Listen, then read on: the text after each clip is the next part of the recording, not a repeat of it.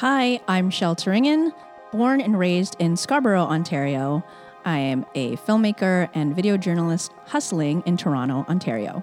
And I'm Jezzie, born in Manila, Philippines, raised in Toronto, Canada, and schooled all over southwestern Ontario.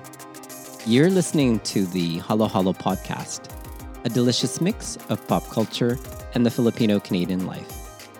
Before we start our podcast, we'd like to acknowledge the lands we're podcasting on. We're podcasting from the traditional lands of the Huron Wendat, the Seneca, and most recently the Mississaugas of the Credit River. Chelle, you're in studio with I us am today. in studio, Kuya. Oh my gosh, I can't wait. You're the perfect co host for today. Sigi is on location for our listeners out there. While he's on location, we have the benefit of Chelle telling us more about their documentary Small Town Pride, mm-hmm. which is so fitting because today or this month is travel month for the Halo Halo podcast. And we were thinking to ourselves, what are some of the most favorite places to travel to? And of course, small towns is like a little favorite of mine. And so I'm Mine glad as that, well. Yes. So I can't wait for us to talk more about that. But before we do that, let's just kind of catch up. What have you been up to pop culture wise? Kuya, I'm obsessed Tell me. with RuPaul's Drag Race All All Star Stars. Season 7. Oh my gosh, the game mechanic. Let's just kind of talk about this for a second. And now you're probably all caught up, but I'm like just past fairy tale court. Okay, And okay, so, yes, yes. So I'm a little bit behind, but isn't it great that no one's being eliminated? Yes, Yes. because you get to see your favorites, like the legends. Yes. Like show all of their drag, Yes. right? Like they spend a lot of time and money Right. and effort prepping all of these looks. And like when they get eliminated, you never get to see any of that. Like I love the new game mechanic that keeps everybody in and then Yeah. you get to see everybody's work. And I also think it actually reduces the anxiety a little bit for them and allows them to truly perform because then it's not just kind of, okay, I got to perform, I got to make sure that I'm strategic, I don't want to be eliminated, I got to. Sometimes there's a lot of pressure. I mean, I get it. In the regular franchise, you need to kind of do that because Yes. the pressure is on. But we're playing with legends and we just want to see them enjoy themselves. do- Do, we not? I think so, yeah. Yeah. Who are you rooting for? Oh, I am team Raja Gemini Kuya. Really? Oh, oh s- of oh my God. Tell me more. Tell me more. Well, season three winner. Yes. Did you know that Raja is still the only Asian crowned queen? Yes, of I did Drag know Race? that. And I do think that Manila Luzon has been cheated out of a crown, but that's a different story and a half. It's true. They're the only Asian drag queen winner. Uh, winner of- of so Drag far, which Yeah. I think is season three. There, I think we're the normal season's at up to fourteen now. That was kind of shocking to I realize. know. And it's like I wanted to see Juju Jujubee win All Star versus the World, but Yes. she, she wasn't performing, unfortunately. Did you see that? I, I watched that one as well. Yes. Yeah, she wasn't really performing. I was like, "What are you doing? Like, did you like have a baggage allowance when traveling to the United Kingdom, or what?" She called it in a little bit. A little bit, Yeah. right? And so tell me more about your thoughts about this season of All Stars. Well, if I can gush about Raja a little bit, Yeah. like I just I love that she's educating the children. I know. Oh, Auntie, right? I mean, the snatch game with uh, Madame and Yes. what was the other one? Genius. Diana Vreeland. Yes. It's just like these were references that the young kids just have no idea about. I barely know about them, Kuya, but I did know Diana Vreeland when she did that one. And it's just so nice to like I don't think the children understand Yes. like how she blew that challenge out of the water Mm. because the reference was so specific On like it was so point, and yet part of queer history. yes right. she's really funny Oh my God, totally funny. My favorite moment so far has been when she was like saying, usually when I'm designing at home, I'm luxuriating with a glass of wine and not under all this pressure. And I was just like, I had to pause and laugh because it was just like, this is just hilarious. Yes. Hilarious. Oh my God, I'm so glad. Let me tell you who I'm rooting for. It is Jinkx Monsoon. And I know that Jinkx is kind of getting a villain edit in some ways, but I saw Jinkx live with Bendela for a Oh, holiday yes, show. yes, and clever, just clever. She's on point. She's just clever. She's she just kind of gets in there. she's very quick like Oh my yeah. God, she's super quick. And I just respect that. I just totally respect that. And so I'll be happy with whoever they end up choosing or however RuPaul ends up choosing and Yes. stuff like that. So- fantastic queens all around. But I am Team Raja. I'm voting for Raja. I hope that she wins. yeah, yeah, yeah, yeah. Yeah. Well, and I think that this changes the game. I think that this will actually get a lot more season winners to actually participate, so mm-hmm. seeing how they've actually played this game. If they were to do another all winners cast Yes. again for all stars, Yes. is there a particular drag queen that you would want to see? Well, my be all end all favorite drag queen of all time Is? Trixie Mattel. Oh my gosh. Yes, yes, yes. And has a beauty empire to boot. And are we going to go visit their motel? In Palm Springs. I hope so. Oh my gosh. I want room seven of that motel. She's just a mogul kuya. She has her own makeup company, Yes. Trixie Cosmetics. Right. She has Trixie Motel, which is on Discovery Plus, where she renovated this motel right. with her partner, Yes. who is also a producer. and Right. they just renovated this hotel. She does music. She has a new album dropped out, I think last month, Blonde and Pink or Something Pink like and that, Blonde, yeah, something like yeah. that. Or her third album. Right. She's on a stand up. tour Yep. with her creative partner, Katya. Mm-hmm. Me and my partner, Carly, are going to see them in Kitchener Oh, fun, fun, fun. because the Toronto tickets only recently got dropped, and she got them for tickets for me for Christmas. and Oh, so, like, nice. she learned how to DJ over the pandemic. Yes, Uh, yes. she- her YouTube channel is hilarious. I don't know if you watch it, Kuya, but Yeah. she just does a range of things. She has this series where she cooks with different easy bake ovens. Yes. She also has a mini series where she rates and reviews her Barbie collection Yeah, yeah, by yeah. decade. She's just like, her empire is so diverse, and her come up story is amazing. amazing. It's truly amazing. And then on top of it all, she deserves all the success that she's uh, receiving right now. She's like number three. I think in terms of like top earners, or if not number two or something like Yeah. that. Like number one would be RuPaul, but Yes. she's up there, and she's really turned this platform into something amazing in a lot of ways. Yeah, I love Trixie. and she's still. I wouldn't say humble because that's not her brand. No, no, no, no. But still amazed by where she's landed in yeah, life. yeah, yeah, yeah. Um, she's doing a lot of press right now for Trixie Motel, and so it's it's really fun to see her on mainstream Yeah. outlets like Vice. Yeah. Just did a piece with her. um, she did the Of all places. She did the lie detector test for Vanity Fair, which was oh so Oh my fun. gosh! Oh, I didn't check that one out. I'm gonna have to do that next. Yeah. And just so funny and like I love her. I would love to see her do like an all winners season. Oh, Oh, it'd be so fun to see Trixie and Yes. stuff like that. Who would Yeah. you want to see? I think I would want to see Bianca Del Rio, actually, season six winner. yes. Yeah, like just snappy and also quick, just like Jinkx Monsoon, Yes, yes. a comedy queen.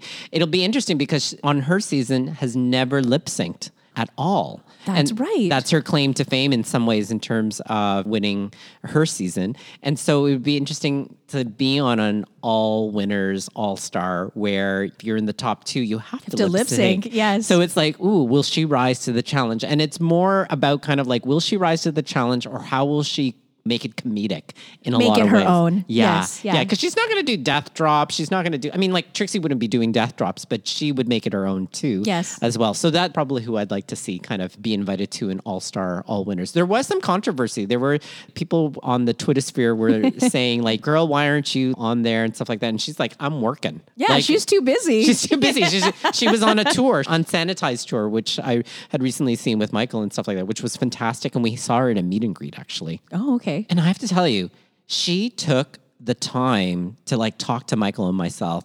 And their assistant was like, Do you each want photos on each of your cameras? Or do you want them both? And do you want one each and then together and stuff like that? And I'm like, Mm-hmm. can we have it that all? And they're like, yep, not a problem. And we thought we were going to be told only, Only one one, can yes. camera. This is how many you get four shots. That's it. Four glamour shots with Bianca and go. Not rushed. And Nice. she was just hilarious. She was like, Are you cunts ready for the show tonight? It's because it's going to be really nasty. And to our listeners out there, it's actually a term of endearment that's really meant nicely. Yes, if, you, yes. if you haven't watched RuPaul's Drag Race, which stands for Charisma, Uniqueness, Nerve, and Talent. Well, that's a great pop culture catch up. I correspondingly have been almost caught up on Legendary season three. Oh, Kuya. I Yes. love Legendary. Oh my gosh, right? I don't know if you know this, but I was very small part of the voguing scene when I was 18, 18, 19, and snuck into the gay clubs, right? and so, so, and there was this place called Bar Isabella, and that's kind of like where this all kind of brought me to. And it was just fun to kind of see all the voguing. And when they would say classic voguing, Yes. it's so funny because it's like, that's the voguing I remember. Yes. Today's voguing seems like, oh, it's very fluid lines. Like, I don't know how I feel about that. Mm-hmm. But Michael is just loving it for me, watching and me kicking and gagging over Legendary is one thing, but it's another if you can get Michael to love something like that, and he's just been loving it. So just watching him love it, and then the best part is is, is that we constantly play and pause, kind of like, what do you think the score is? And I'll say I'll say my scores, and I just have to brag a little bit. My scores match up with Leiomy. Leiomy's? Nice. All the time. And then Michael will say, Why do you think that? And I'll say, Oh, I think the lines weren't clean. They were messy. It wasn't gritty enough. Sure. All of this stuff. And he's like, What is gritty? And it's like, Oh, it's when they say voguing and ballroom. That's really what they mean. And then he's learning. It's like, you know, learning how to judge figure skating or something Yes, like that, yes. right? The artistic merit to all of it and that athleticism that's required.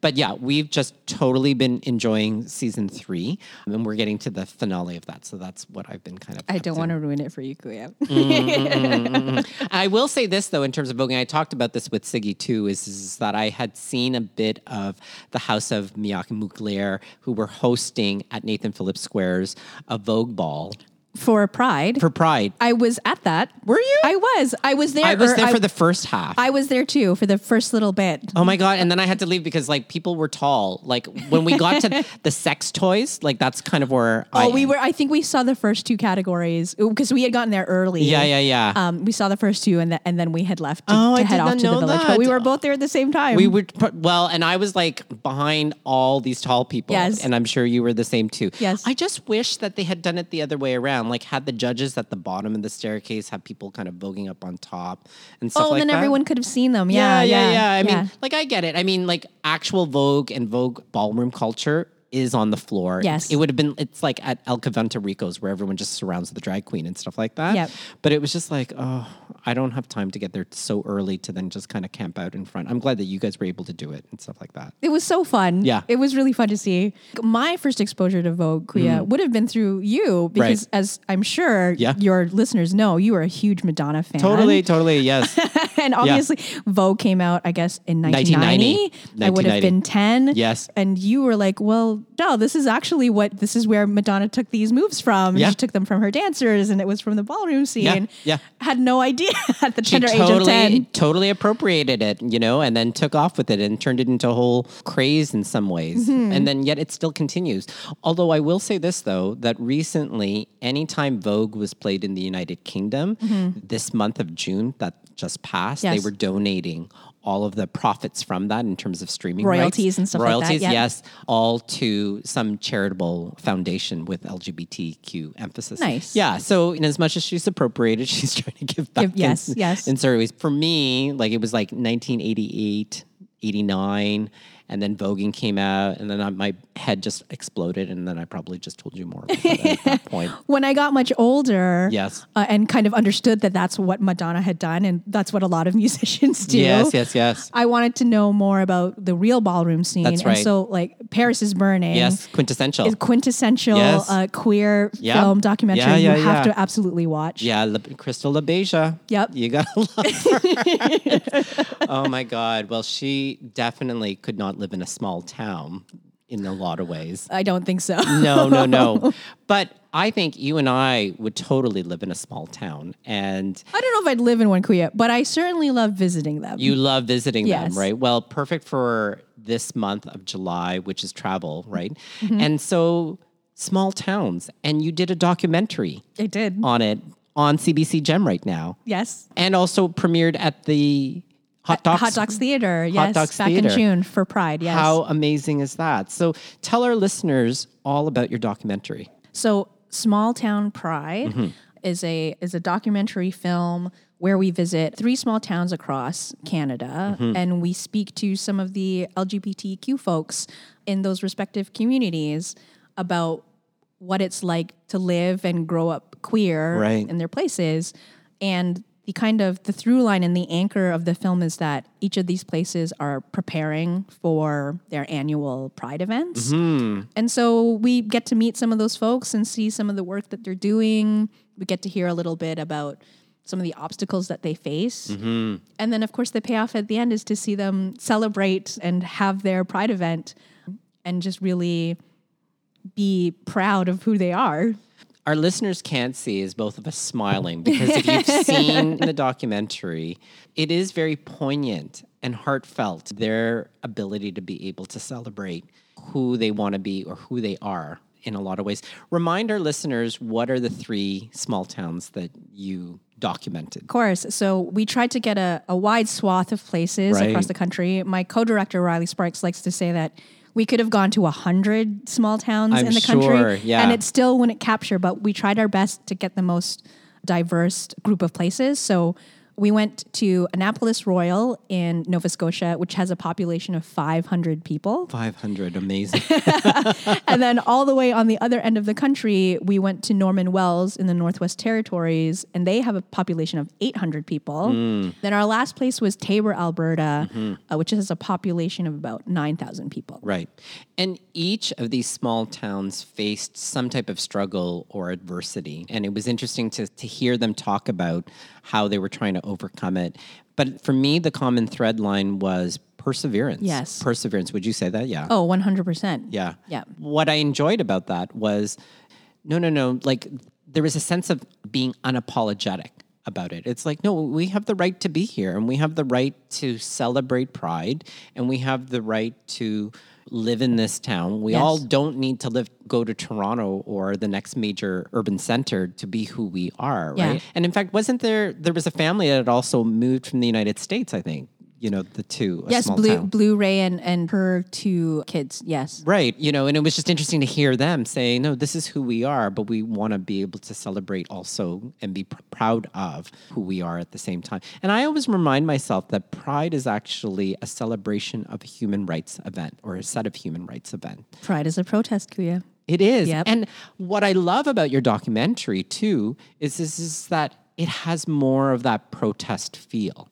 than what I would probably say like the urban prides that I'm so used to seeing or attending. Would you say? There's this a larger sense of urgency for sure. Yeah. because I think that the obstacles they face are a little more obvious. Yes. And the resilience, the persistence, like all of that comes through in a much more visceral way, I think, in this film because Right. of what they're facing. I think it's important to remember, Kuya, like oftentimes us big city slickers, Mm-hmm. we might think that like the people that leave small towns leave because they hate it, right? Like because it's too small and they want to, Mm. you know, they want to experience the world in a in a bigger place. And if you're queer, then Yes. obviously like you're trying to find a place that's safe for you, right? Right. But for some of these folks, they don't have the privilege to leave. You know, it it takes a certain amount of privilege Right. to be able to relocate yourself somewhere. Not everybody has that option. Right. And so of course they're gonna say, look, we can't leave.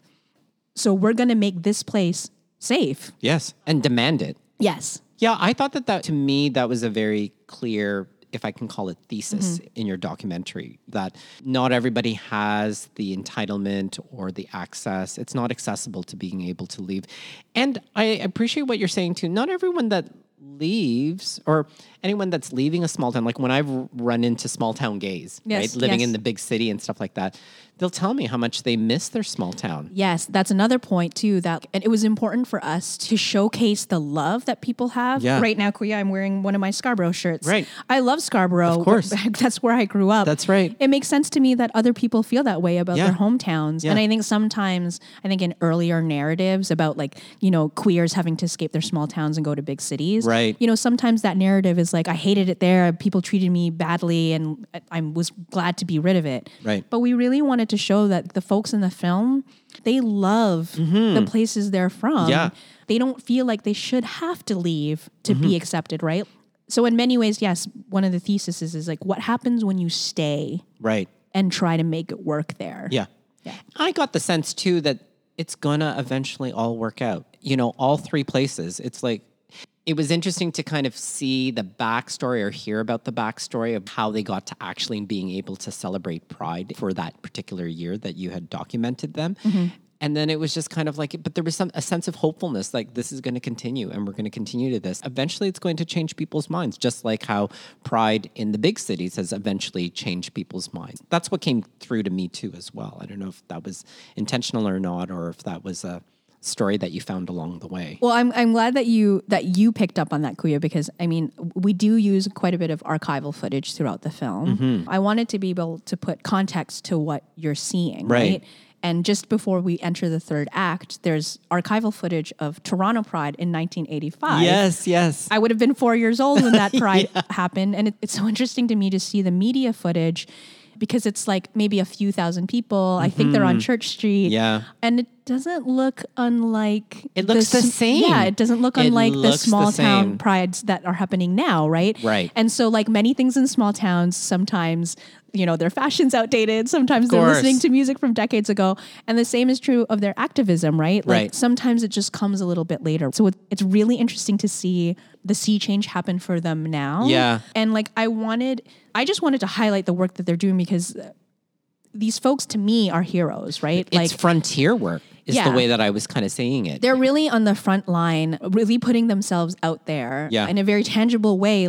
They're, I don't want to, I don't want to say that they're endangering themselves, but they're putting themselves out there to create these safe spaces. You know, it's really easy to hide in a big city. Yeah. I think one of our main characters, Zainab Tonak, says it right at the beginning of the film. Some people like the anonymity of pride because you can just disappear. Mm-hmm. That's right, and you can be part of it, and you can be voyeuristic and stuff like that.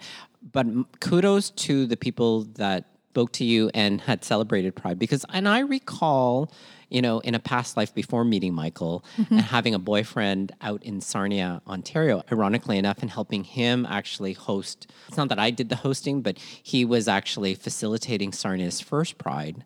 How difficult that was. Yeah. And I remember being in London Pride when there would be the straight pride marching alongside us as we were marching. And, you know, this is like in the early 2000s and Mm-hmm. stuff like that. And I just think to myself, yeah, like, so what if they're wearing too many rainbow colors and stuff like that? Yeah. It's what you need to do, it's how you need to make yourself visible. And I just fell in love with all of them and it reminded me, yes, the fight still keeps going on. We need to kind of keep pushing forward. And I'm glad that they're pushing forward. Totally. And like, I also wanted to like call attention to them to let them know that like we see the work you're doing. Yeah. And we love that and we want to support you as important well, right? Important work important work because it's no good if we're only proud in only parts of this land Yes. i want to be able to travel anywhere in this country 100%. and feel safe and feel accepted and be with my partner and not have people like whispering in the back saying like who are those two right Yes. and why, why are they acting that way or whatever the case may be amazing work now the question i have for you was in this documentary did you see any filipinos in any of these small towns Now, Kuya, Mm. this was extremely interesting to me because I wasn't expecting to find Filipinos in these places. yes But there were actually, in two of the three locations, there were people from the Filipino diaspora. that's amazing tell us more right because i don't know that we get to know their stories as much Totally. Yeah. So the first location that we went to as part of production was in Taber, Alberta. Mm-hmm. Right. We would have gone there in May of 2019. Right. And as we were speaking to the folks in the Taber Equality Alliance, Yeah. we just we were talking to them all throughout the week about different things and they they had noticed that I was Filipino, and Mm-hmm. I was like, I don't know if you've noticed like many Filipinos in town.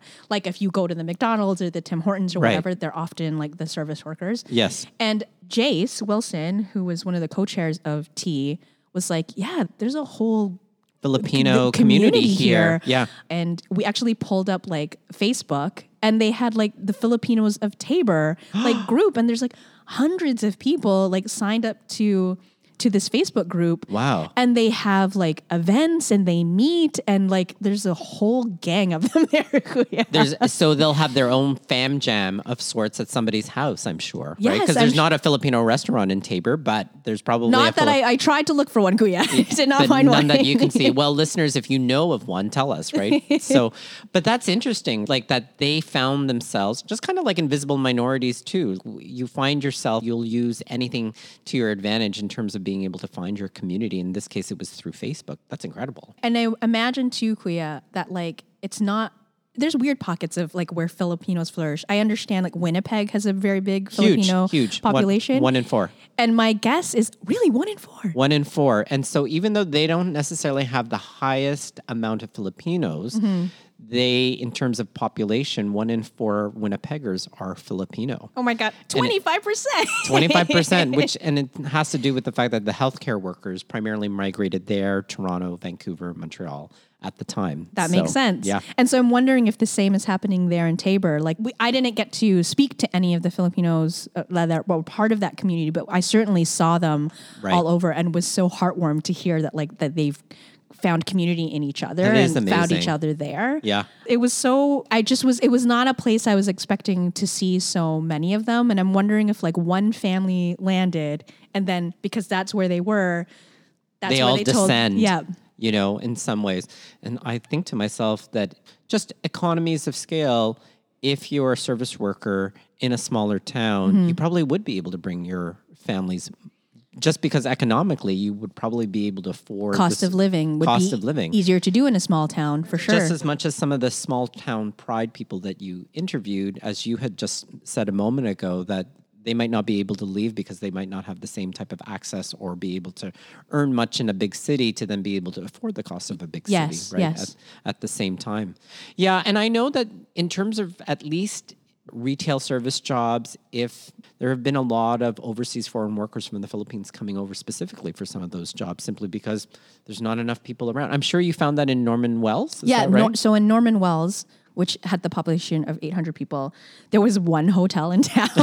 of course. And so that's where we stayed. It's very popular for like hunting. And Yes. so they do get quite a bit of quote unquote tourism um, Right. with hunters. And so there were a lot of like hunters when Yes. we were staying there. But I had noticed, obviously, because that's where we were staying and where we were having the majority of our meals, like in the hotel restaurant, we would see the same service staff Mm-hmm. That's like right. every day. Yeah. And I became familiar with like one of the gentlemen that like cooked in the kitchen. Yeah. And he obviously looked like Filipino to me. So I had noted that. And then like one of the first few days when we were there and we were location scouting, we were just getting our B-roll shots and stuff like that.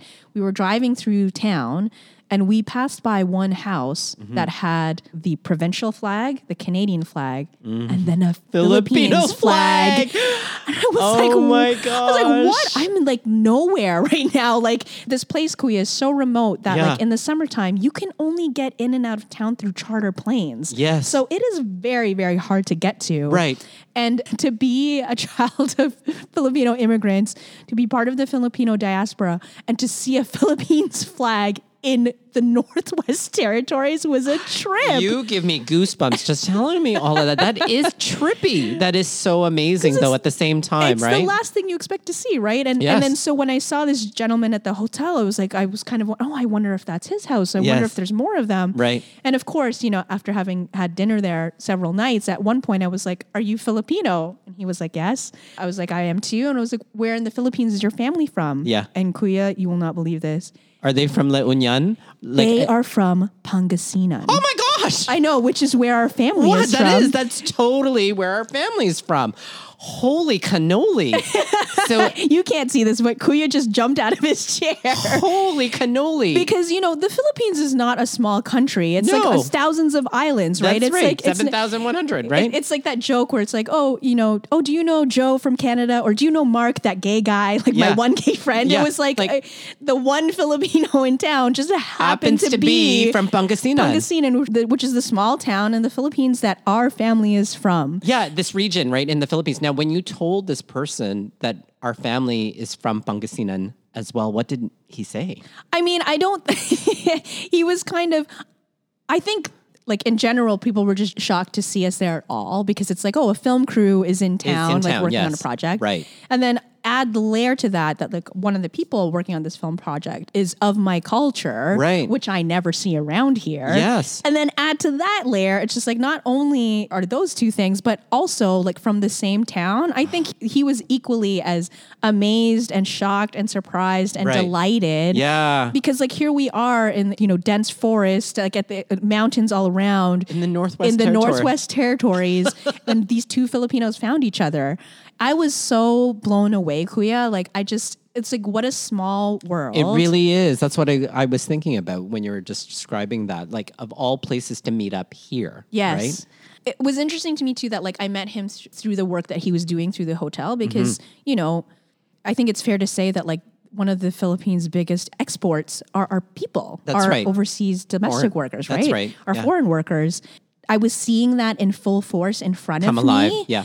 And like I see that all the time in Toronto, right? Right. Like I see domestic workers here. There's Yeah. there's always like nannies everywhere. Right. And like to see one in such a remote place in like the last place you were expecting, I was just like, wow, our people really we really go to all lengths to It's to true. do what we have to to support our families. It's true. You know, it just kind of makes me just feel a little bit weepy, right? Like that idea, the lengths that we go to to be able to kind of support each other, Yes, right? Even yeah. if it means needing to go to the far reaches of you know, The world. the world, Yeah. right? In some ways, Yes. And, and so, well, that's incredible, and I'm just so chuffed that this person was delighted to see you and know that it's like, oh. I met someone whose family is from Pangasinan. How incredible is that, right? Right. And that probably will just stay in his mind for forever. And- P- possibly, yes. Yeah. And then I think maybe the next day the dinner special was like something work related. Yes. And that meal had a little bit of a Filipino touch to it. nice, when nice, it, when nice, it came to the table. Something similar occurred when my family and I went on a cruise ship, and we found out that 80% of the cruise workers were Filipino, Filipino. and the sh- head chef was Filipino. And so at some point, my father finds the head chef and says that for our last dinner, we like want Filipino family style. And so we got Filipino family style. You got the, mi- hookup? Yeah. on the Amazing. Norwegian cruise line, right? It was just like, this is a bit crazy making. Like, we're in the middle of the seas, like the Atlantic seas here, getting a full Filipino meal being served by Filipino folk on this ship. Like, it was a bit surreal in some ways. So I can imagine kind of like, where are we? Yeah, and yeah. how does it all kind of come about? And I think it was interesting for them too to just kind of like, oh, look, like a Filipino family, you know, can also enjoy this type of luxury. Yes. Or a Filipino professional, right, can also travel all the way to the Northwest Territories and Yeah. gives hope in a number of different ways. 100%. I I didn't really think of that that way, Kuya, but like that is absolutely, I'm, I'm glad that you pointed that out because as a working professional, right, like I really, I wear all of my identities on my sleeve Right, because I'm proud of them and I want people to know Yeah. if you're a little queer kid, if you're a little Yeah. non binary kid, if you're a little right. Filipino kid, Yeah. I can't be in this space. I'm living proof that you can. Yes. Yeah, that's amazing. That's amazing. Oh my gosh. Well, it's just so funny that you've run into Filipinos on this project originally about small town pride. I hope you do a similar project, you know, for the Filipino community. But tell our listeners what's next in the pipeline. Can you tell us what's next in the pipeline? I don't know that I can talk about that yet, Kuya. Okay. Well, then you won't tell us what's next in the pipeline. There are big, I'm making big moves. Yes. There's big, exciting things happening Amazing, uh, over here. I definitely will have the opportunity to continue telling the stories of amazing Canadians all across the country through my unique lens. Amazing. As a queer person, as a non binary person, and as a person who is Filipino Canadian. So I'm.